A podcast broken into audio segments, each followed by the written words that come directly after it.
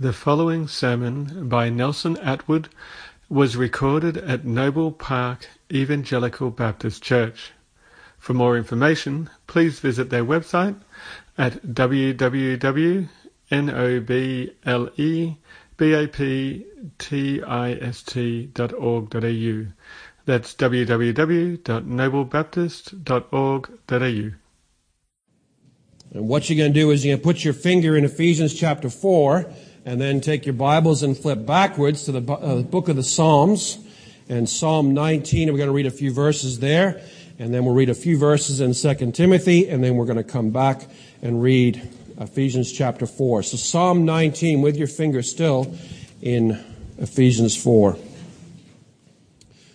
Why are we doing that? It's because we're going to read a couple of texts that will uh, weigh heavily on what we're going to say from Ephesians 4. So rather than jump back and keep reading them, I'm just going to read them at the beginning, and you can kind of keep them in your mind as we go through our message today. So Psalm 19, beginning at verse 7, very well known passage of Scripture, speaking about God's Word, the ancient words that we were just singing about. And it says this, The law of the Lord is perfect restoring the soul.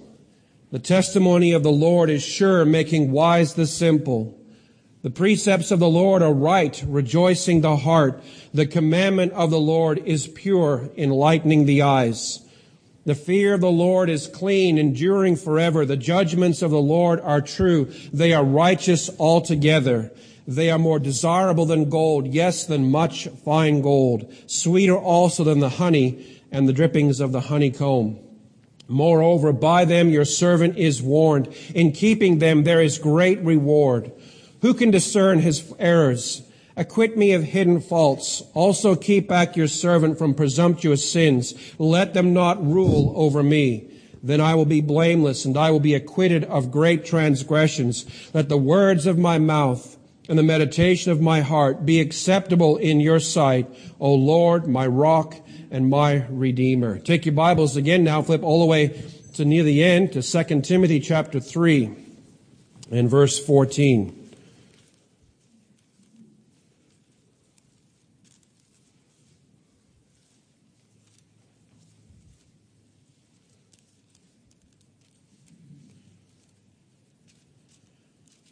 Second Timothy 3 verse 14 and we'll read all the way down to 4 and verse 5. Paul is writing to his young friend and pastor Timothy, who is working at the church in Ephesus, and he says this, You, however, continue in the things you have learned to become convinced of, knowing from whom you have learned them, and that from childhood you have known the sacred writings which are able to give you the wisdom that leads to salvation through faith, which is in Christ Jesus. All scripture is inspired by God and profitable for teaching, for reproof, for correction, for training in righteousness, that the man of God may be adequate, equipped for every good word. I solemnly charge you in the presence of God and of Christ Jesus, who is to judge the living and the dead, and by his appearing in his kingdom, preach the word, be ready in season and out of season, reprove, rebuke, exhort with great patience and instruction. For the time will come when they will not endure sound doctrine, but wanting to have their ears tickled, they will accumulate for themselves teachers in accordance to their own desires, and will turn away their ears from the truth, and will turn aside to myths. But you, be sober in all things, endure hardship, do the work of an evangelist, fulfill your ministry. And now back to Ephesians chapter 4, and we'll read verses 7 all the way to verse 16.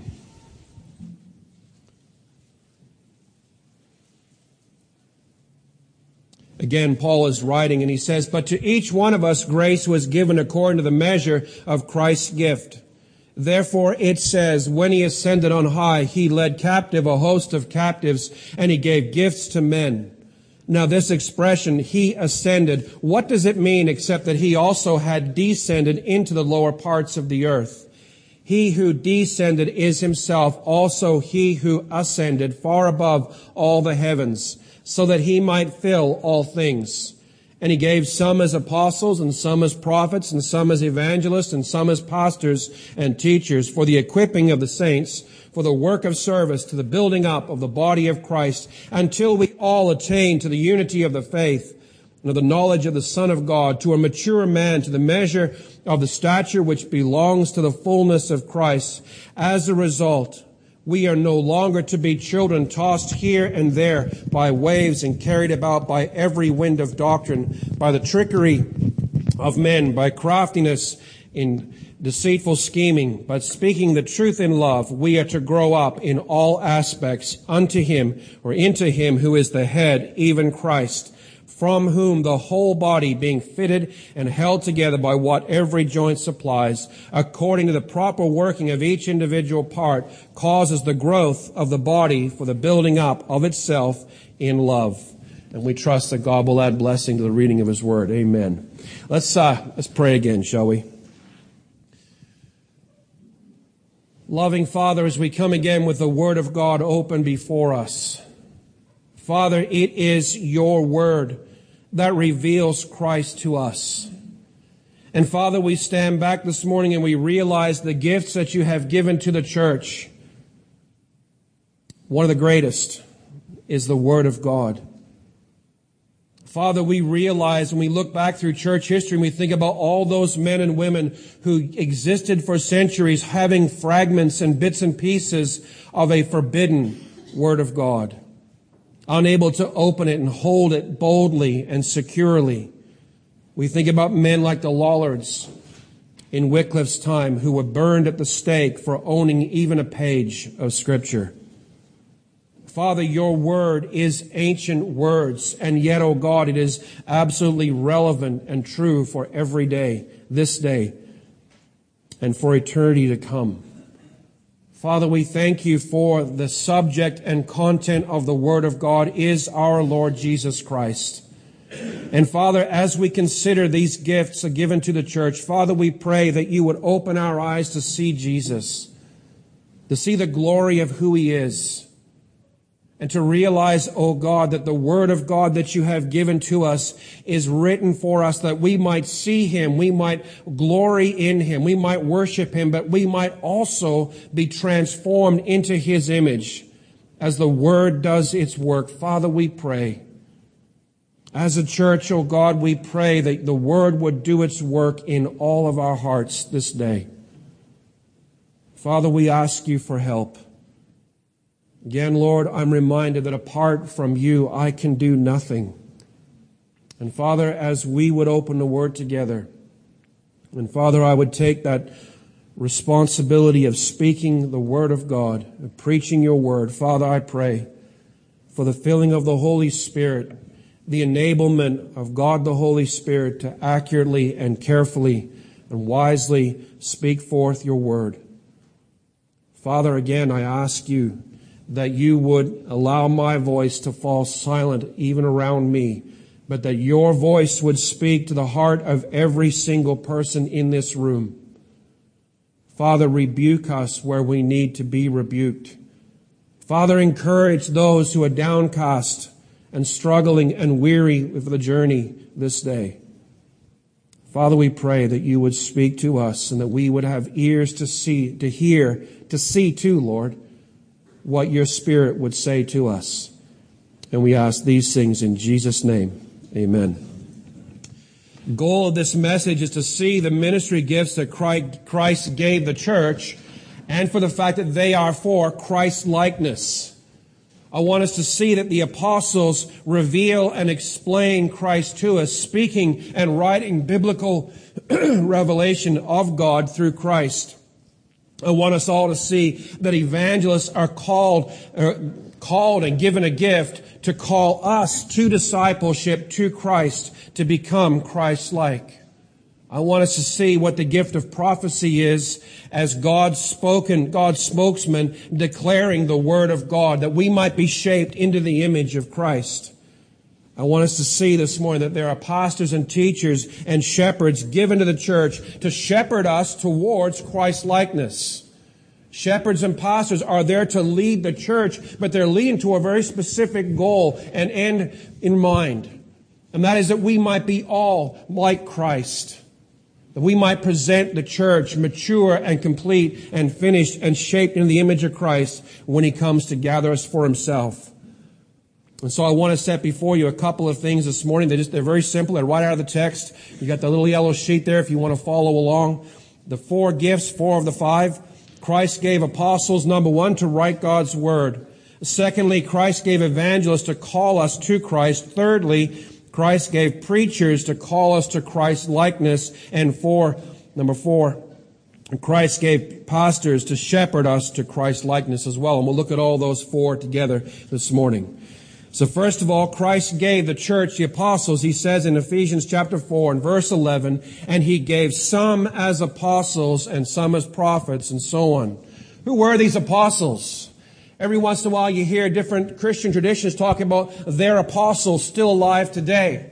Well, that's actually impossible, impossible because apostles were specifically eyewitnesses to Christ's life and ministry and resurrection. The Bible tells us in Acts chapter 1 and verse 21 and 22 that when they were picking somebody to take Judas's place, the requirement for that person was he had to be an eyewitness to the life and the ministry and the resurrection of Jesus Christ. In 1 Corinthians 15 verses 3 through 8, Paul is talking to the Corinthian church and describes all of those men, the apostles and witnesses to his resurrection. So one of the requirements to be an apostle was you had to have visibly seen the resurrected Christ in that resurrection body and glory. So we know that there are no apostles today because all of those men have died off. John the apostle writing from the island of Patmos was the very last of those apostles to die off. The apostles were the New Testament continuation of the Old Testament writing prophets. You may remember back in uh, Ephesians chapter 2 that we are built on the foundation of the apostles and the prophets. It's the idea there of the Old Testament writings and the New Testament writings. So where the Old Testament prophets finished off with Malachi, the New Testament apostles picked up the, the task and they carried on writing scripture.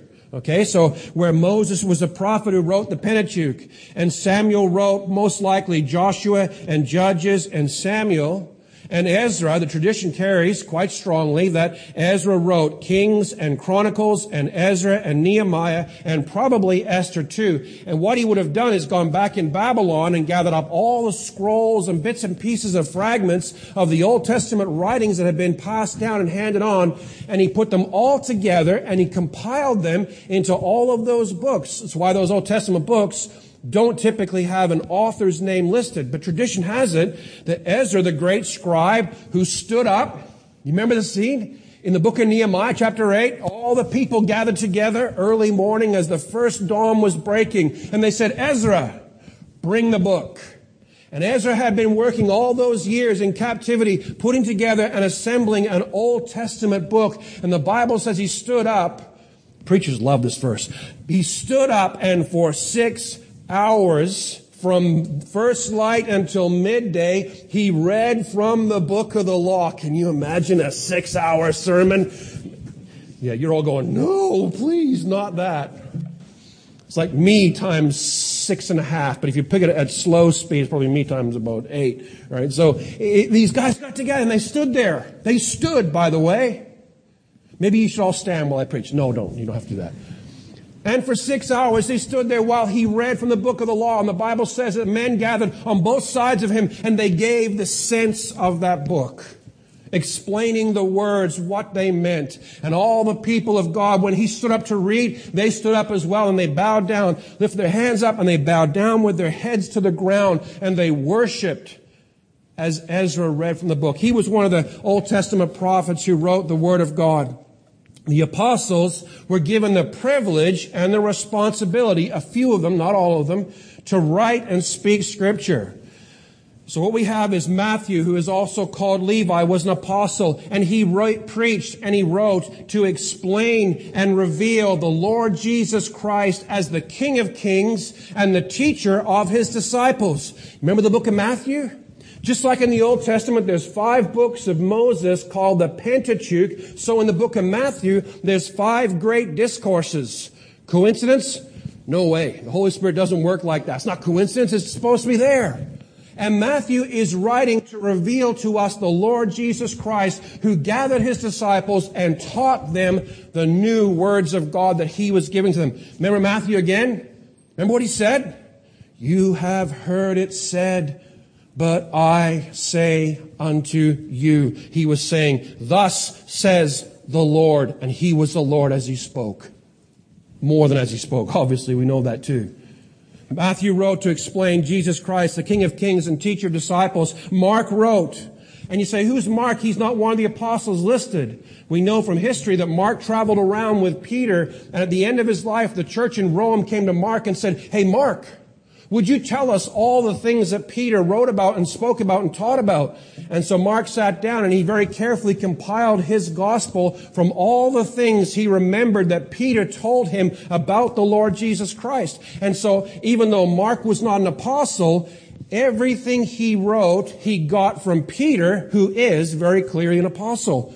Luke wrote uh, from Paul's ministry. He took all the things that Paul said, all his sermons and different accounts he gave, plus all his own research, and he compiled and put together the gospel according to Luke.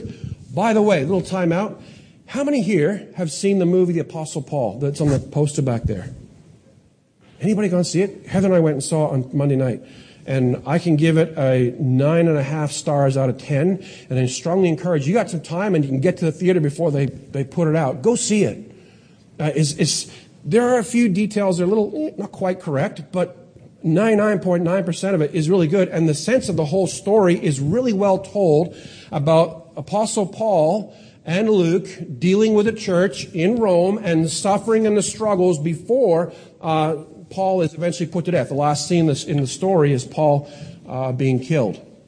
At the end, nothing grisly, but it's, it's very well done, and I strongly encourage you to go see it. Luke wrote to reveal and explain Christ as the Son of Man. John the Apostle spoke and wrote his gospel to reveal and explain to us Christ, the Son of the living God, as the Word made flesh.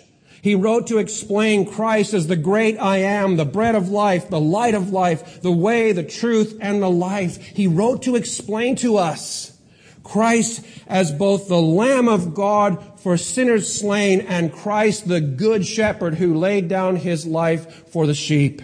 Paul the apostle, we all know his writings, um, Luke, by the way, takes actually the slightly bigger section of the writings of the Old Testament, or New Testament. Luke takes a slightly smaller section, all those little books he wrote, but Luke and Acts are actually slightly more.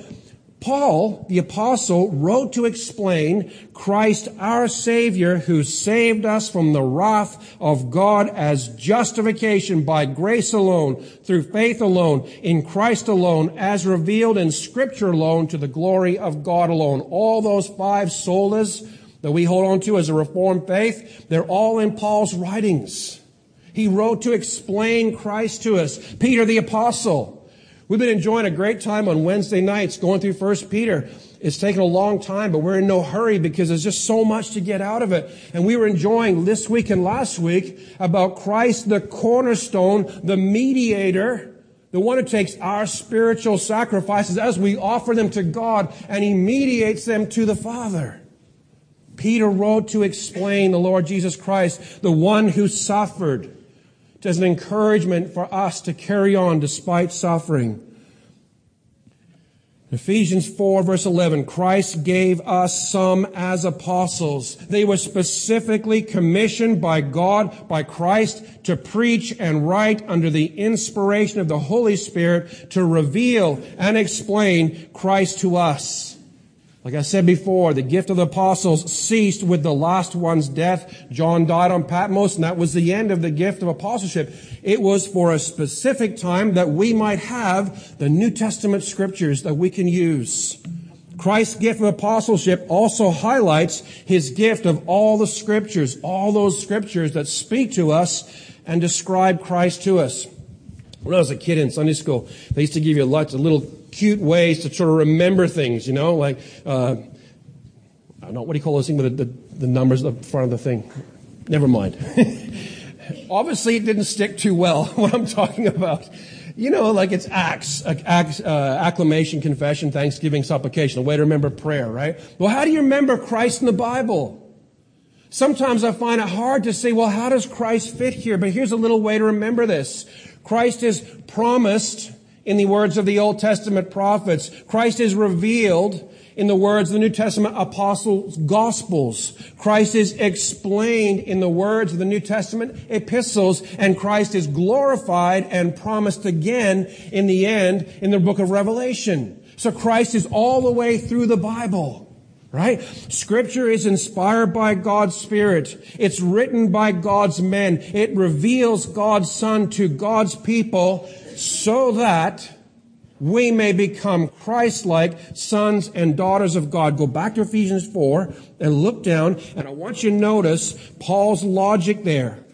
He says, he gave us these gifts, verse 11, for, that's the purpose, verse 12, the equipping of the saints for the work of service to the building up of the body of Christ. Verse 13, how long for?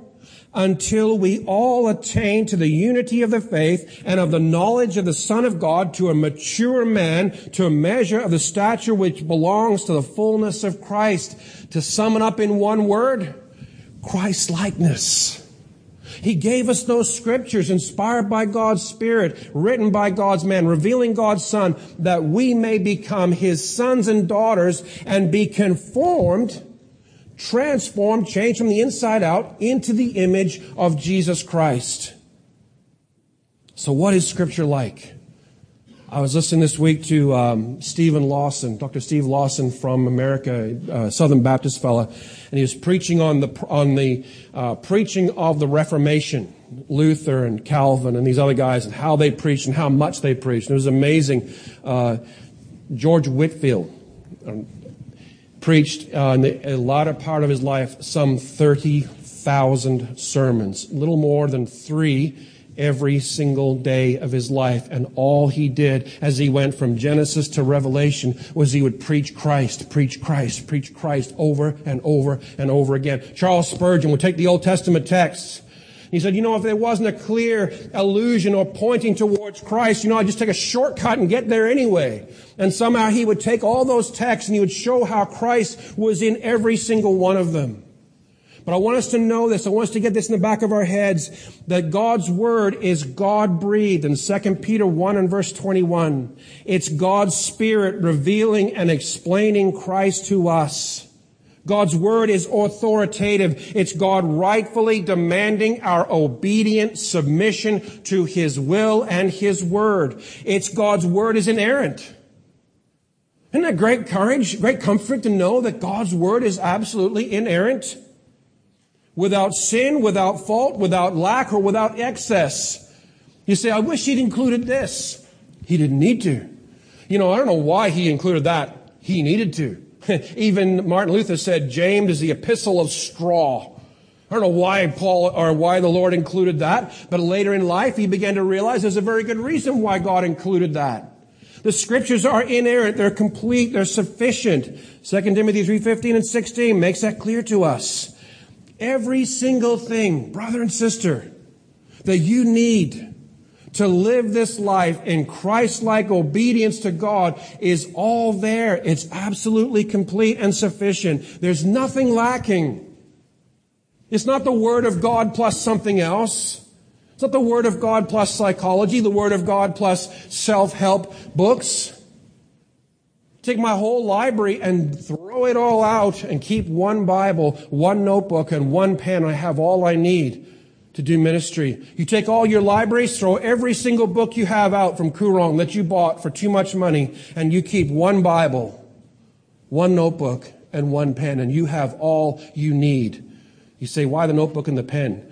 Because I love the way as you read scripture and you begin to write, God brings things to mind. Not inspired, not sacred, just ways that He brings scriptures and texts and He puts, ties connections together as you read your Word of God. Brothers and sisters in Christ, I cannot emphasize it enough. We must be men and women who are in the Word. Christ gave us these gifts. Every single one of them has to do with the ministry of God's Word.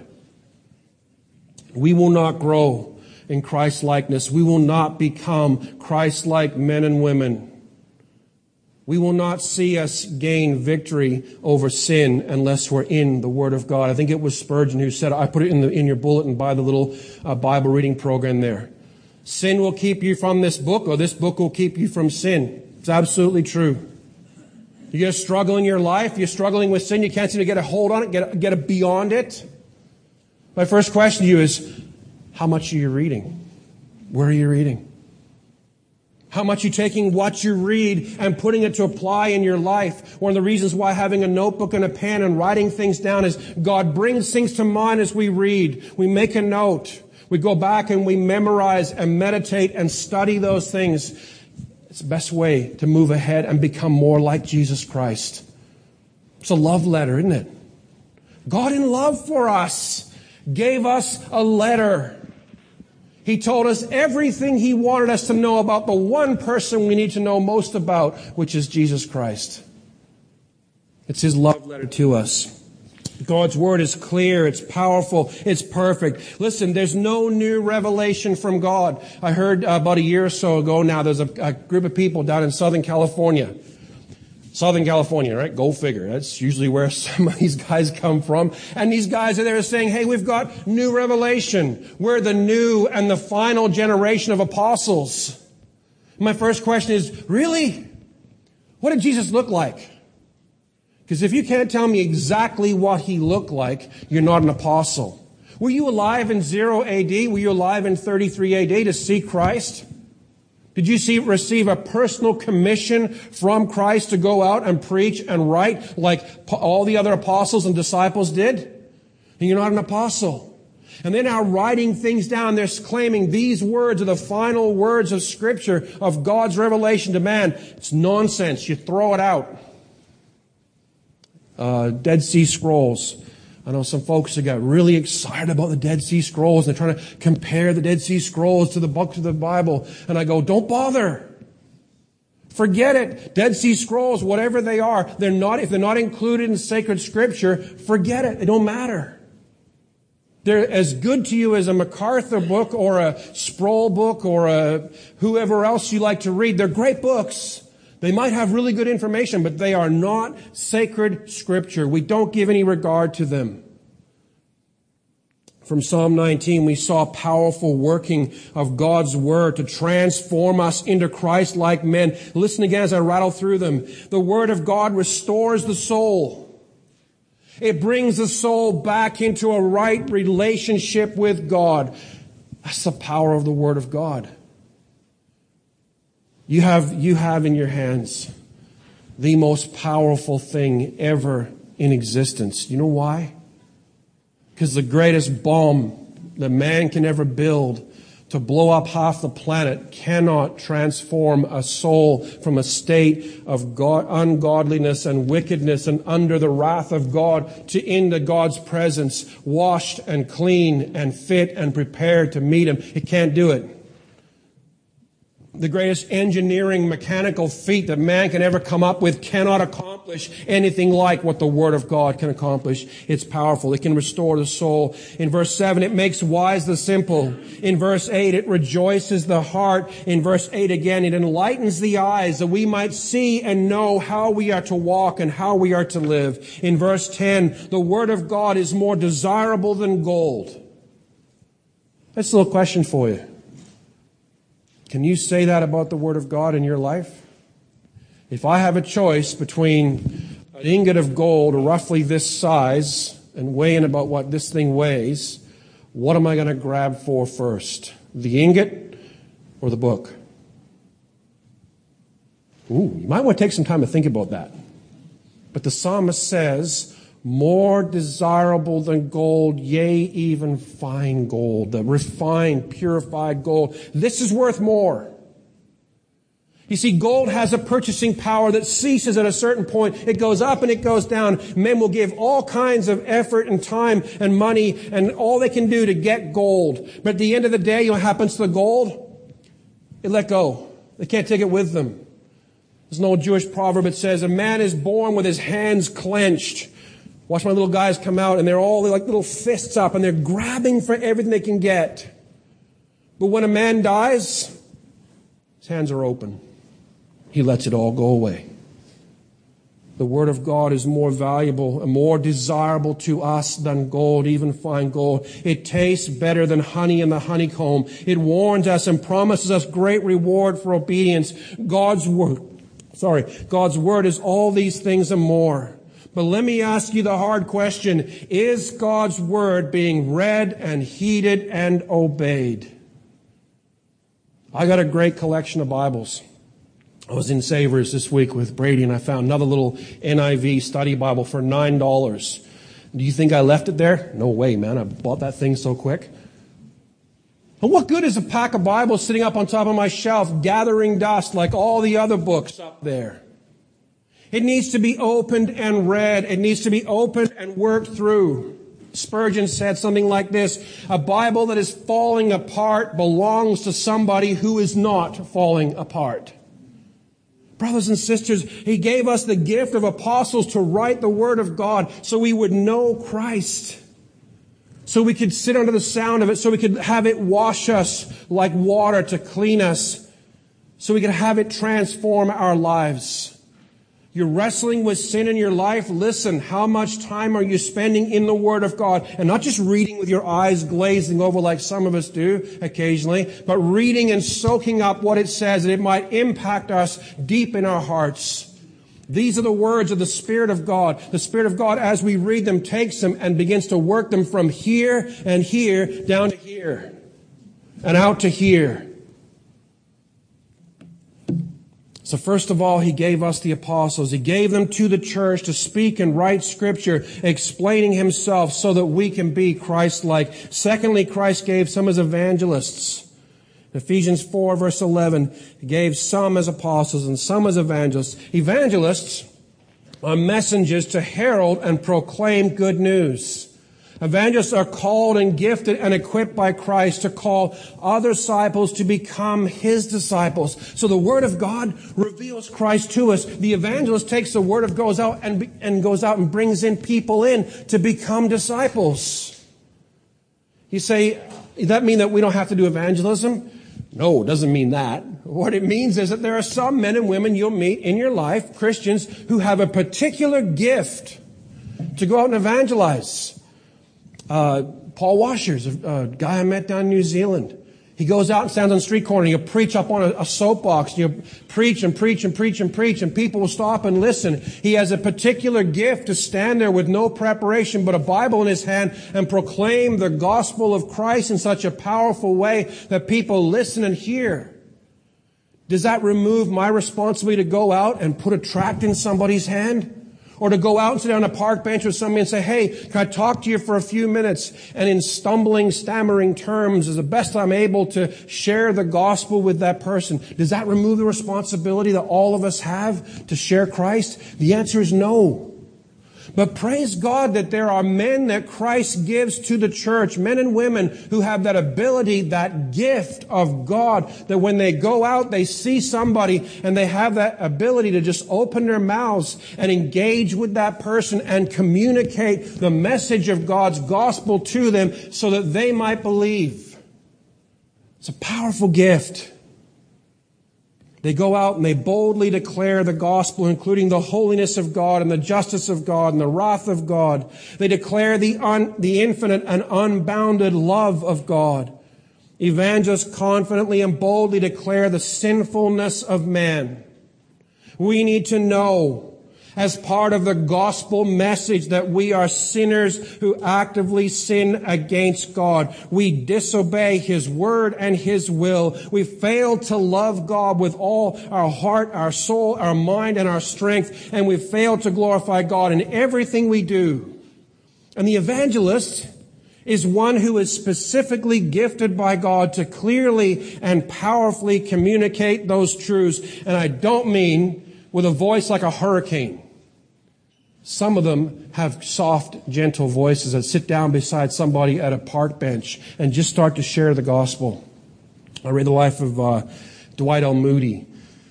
He's one of these guys back in Spurgeon's day who had a voice like a thunderclap. He would go, he, he made a resolution in his life. He would not go to bed one single night in his life until he went out and shared the gospel with somebody.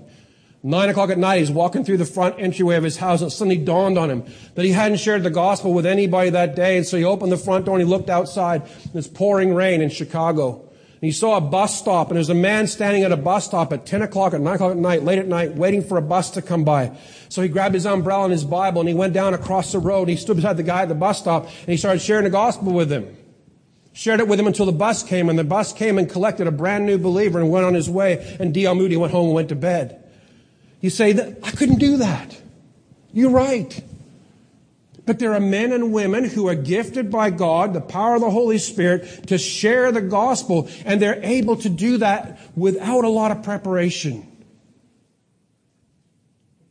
Christ gave to the church the gift of evangelists in the past. George Whitefield spoke 37, 30,000 sermons in the last couple, last 40 years of his life, I think it was. John Bunyan, great evangelist. Jonathan Edwards, great evangelist. John Wesley, Roland Harris in, in, Wales. Dwight L. Moody, that guy I was just talking about. Spurgeon, who was as much a pastor as an evangelist. Every time he opened his Bible and he preached a message from the Bible, he always got to Christ and the gospel. That was his gifting. And God is still raising up men and women to go out and preach the gospel and to make disciples. The gift of evangelism is not a gospel ministry isolated from everything else. The Great Commission that we have been given is twofold. And so quickly we forget the second part. Part number one is we preach the gospel. Mark 16 verse 15, go into all the world and preach the gospel. Matthew 28, 19 has the other side of it. It says, go out and make disciples. Jesus went along the beach. He saw two men fishing. He said, Come and follow me. That's a gospel call. Leave behind everything you have and follow behind me. And he spent three years with Peter and James. Went to the next boat, two other men still in the, in the boat fishing or washing their nets. Come follow me. Saw Levi, come follow me. And he gathered all these men, but then he spent three years with them, investing in their lives, learning who they were, teaching them the word of God, and he made and trained up disciples. The reason we have apostles and evangelists and prophets and teachers and so on in the word of God, given to us as gifts, is so that it's a complete package. The evangelists go out and call people to come follow Christ. The preachers, the prophets come in and teach and speak for God. They're God's spokesmen. But evangelism includes those two together. It isn't just preaching the gospel, it's also making disciples. But evangelism must include the message. There is an idea out there I heard from some young men not so long ago. You can do evangelism without ever speaking about Christ. And I said, no, you can't. Oh yeah, no, no, it's okay. What you do, you, you just go out and give practical works of love to show the love of Christ to people. And I said, really? An evangelist is one who is equipped with a message. In the old times, in the Greek, uh, times of the Greek wars, Two men would go out to fight, two kings would go out to fight, and one would win and one would lose. And the winning king would gather some men called evangelions. You can see where the word goes to. Evangelion, evangelists. And he would say, run to the defeated king's cities and tell them the good news that I have beaten their king and they are now my subjects and call them to obedience to the new king. And the evangelist would run to the cities and he would bang on the city gates and he would say, hear ye, hear ye. Great King, what's his name, has beaten great King not so great and now he rules and reigns. You have two options, two options. You can either follow the new king and submit to his rule and reign, or you can choose to stay with the old king. And when the new king comes and rewards all his followers, the ones who follow will get a reward. And when he disciplines and punishes and probably kills all his remaining rebels, if you didn't follow him, you'll be disciplined and punished. That's the gospel message. All there. Our King has won the victory. And he is coming again. And he's going to gather all the peoples together and split them apart. Those who followed him and those who rejected him. And those who followed him will get the reward. And those who rejected him will be cut off and cast out into outer darkness where there's no hope and nothing but pain and suffering. That's the gospel. But it's a message. It's a message that's proclaimed. You can't do evangelism without a message. And the message, where does it come from? Word of God. Christ gave the word and he gave these gifts that we might minister to the word, both to the church and to those outside and around the church. So here's the question. Have you, sitting here in this church, heard the gospel call and responded to it? I used to hear a little phrase that I now realize is not quite accurate. The phrase went like this. We come together to worship, we go out to witness. We come together for teaching, we go out to preach the gospel. But here's what Paul did in 1 Corinthians 15. So all the way through from 1 Corinthians 1 to 1 Corinthians 14, he's teaching and correcting the church. You know what he does in 1 Corinthians 15? I proclaim to you the gospel, which I proclaimed back then and which you've heard. And he speaks about Christ's death and burial and resurrection, and he calls them to faith. This is in the church. And listen, brothers and sisters, it is possible to grow up your whole life inside the four walls of a church and never have come to that place in your own life where you personally have trusted in Jesus Christ, where you personally have repented of sin and claim Christ as your Savior and begin to walk with Him and follow Him. I've heard stories, brothers and sisters, of men preaching the gospel in the pulpit and coming to faith themselves.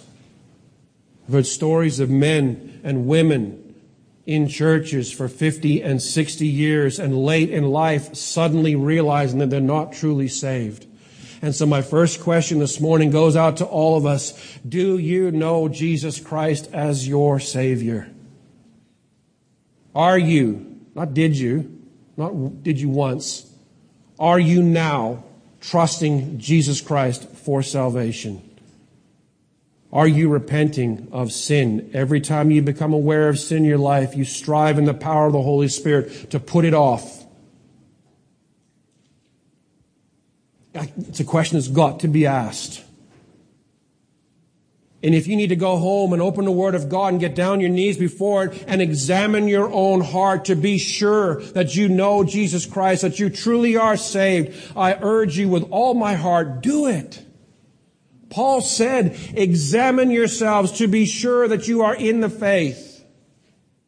He also said, work out your salvation with fear and trembling. Work through the gospel and see if it applies to you if you really know Christ. The greatest tragedy in all the world, brothers and sisters, that great day to come when Jesus, in fact, does return the conquering king to separate the group, sheep and goats, for you to stand there and say, Yeah, but you know, I went to Noble Park Baptist Church for 40 years, you know. I faithfully served. I gave my money. I, I showed up every Sunday that I could. And he says, Depart from me. I never knew you. We used to ask people, Do you know the Lord Jesus Christ? Let me ask you a slightly more hard question Does Christ know you? It's got to be considered and answered. The second question is this Is God calling you to go out and be an evangelist? And your immediate reaction was probably, oh, no, no, not, not me. No, no, no. Well, let me ask you this. How do you know? I, will tell you for years, not, not many years, a number of years, I wrestled really very much whether God had really called me to preach or not. I struggled very much with a speech impediment.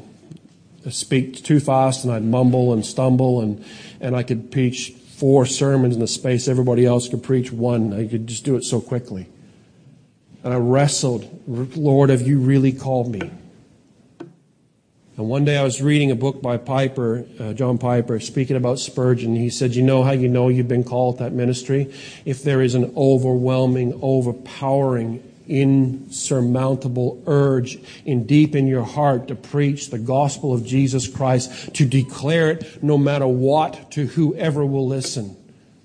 I was sitting in a ferry line up in British Columbia waiting to get back on BC ferries, and I just about leaped out of my car one of those eureka moments because God had put that burning desire in my heart. And I, I, I struggled with so many different things about preaching.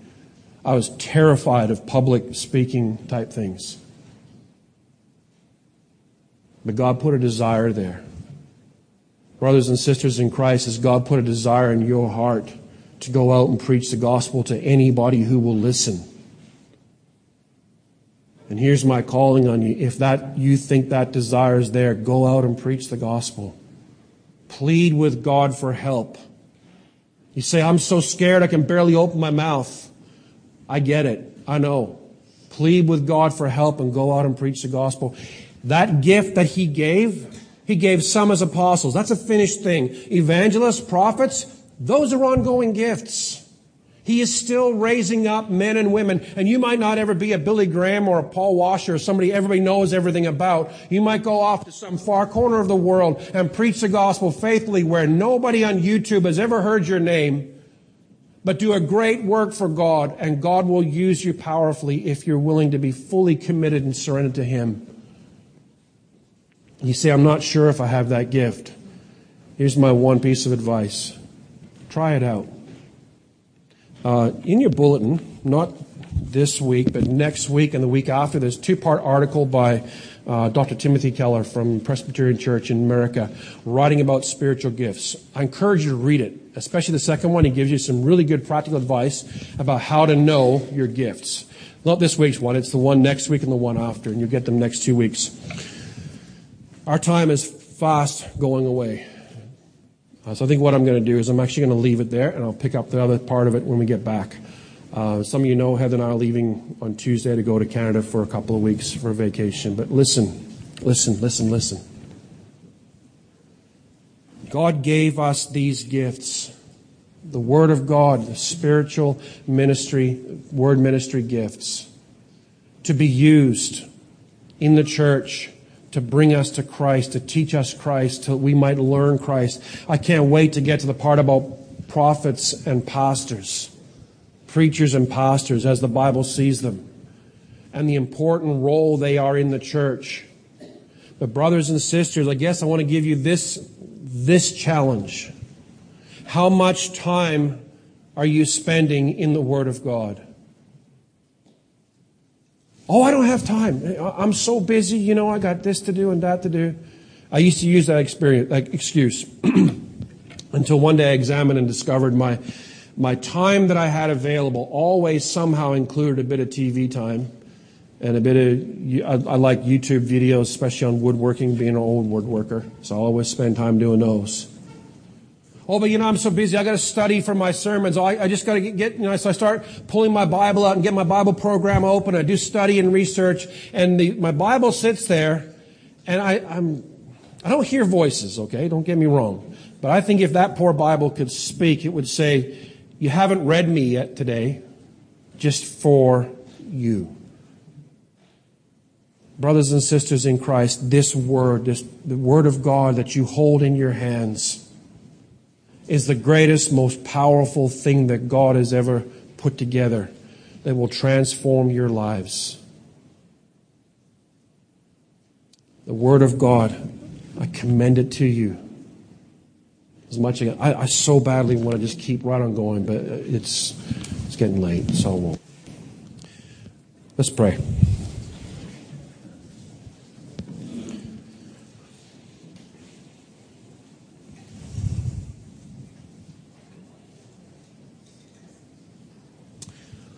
Loving Father, I come before you again and give you thanks this day for the Word of God that we have before us.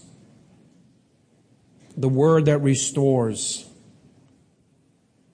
the Word that enlightens our eyes, the Word more desirable to us than gold, much fine gold, the Word that is sweeter to us than honey in the honeycomb. Father, remember the experience, I believe it is, of Jeremiah who was told to eat the word. And it tasted like sweet honeycomb in his mouth. Father God, you have called us out of this world. You have called us to be a people for the Lord Jesus Christ. You have called us to be Christ like. You have given us the Spirit of God to dwell within us, and you've given us the Word of God. And Father, I marvel at how those two great gifts work.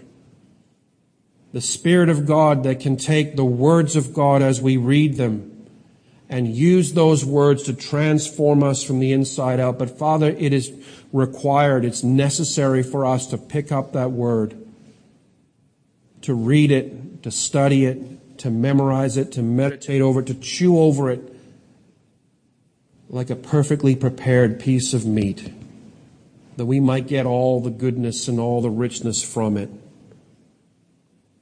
Father, thank you for the word. Thank you, O oh God, for the way that you raised up those apostles, those men of God, and you commissioned them to explain and reveal Christ to us. Father, we thank you that your word that you have put together contains no excess and contains no lack. Father, every single page and every single word on every page testifies to who Christ is, either implicitly or explicitly. Father, we ask you this day that you would work in all of our hearts, that you would transform us by the power of the Spirit of God, that we might be Christ like men and women. Father, we ask you for your help, and we give you thanks, O God.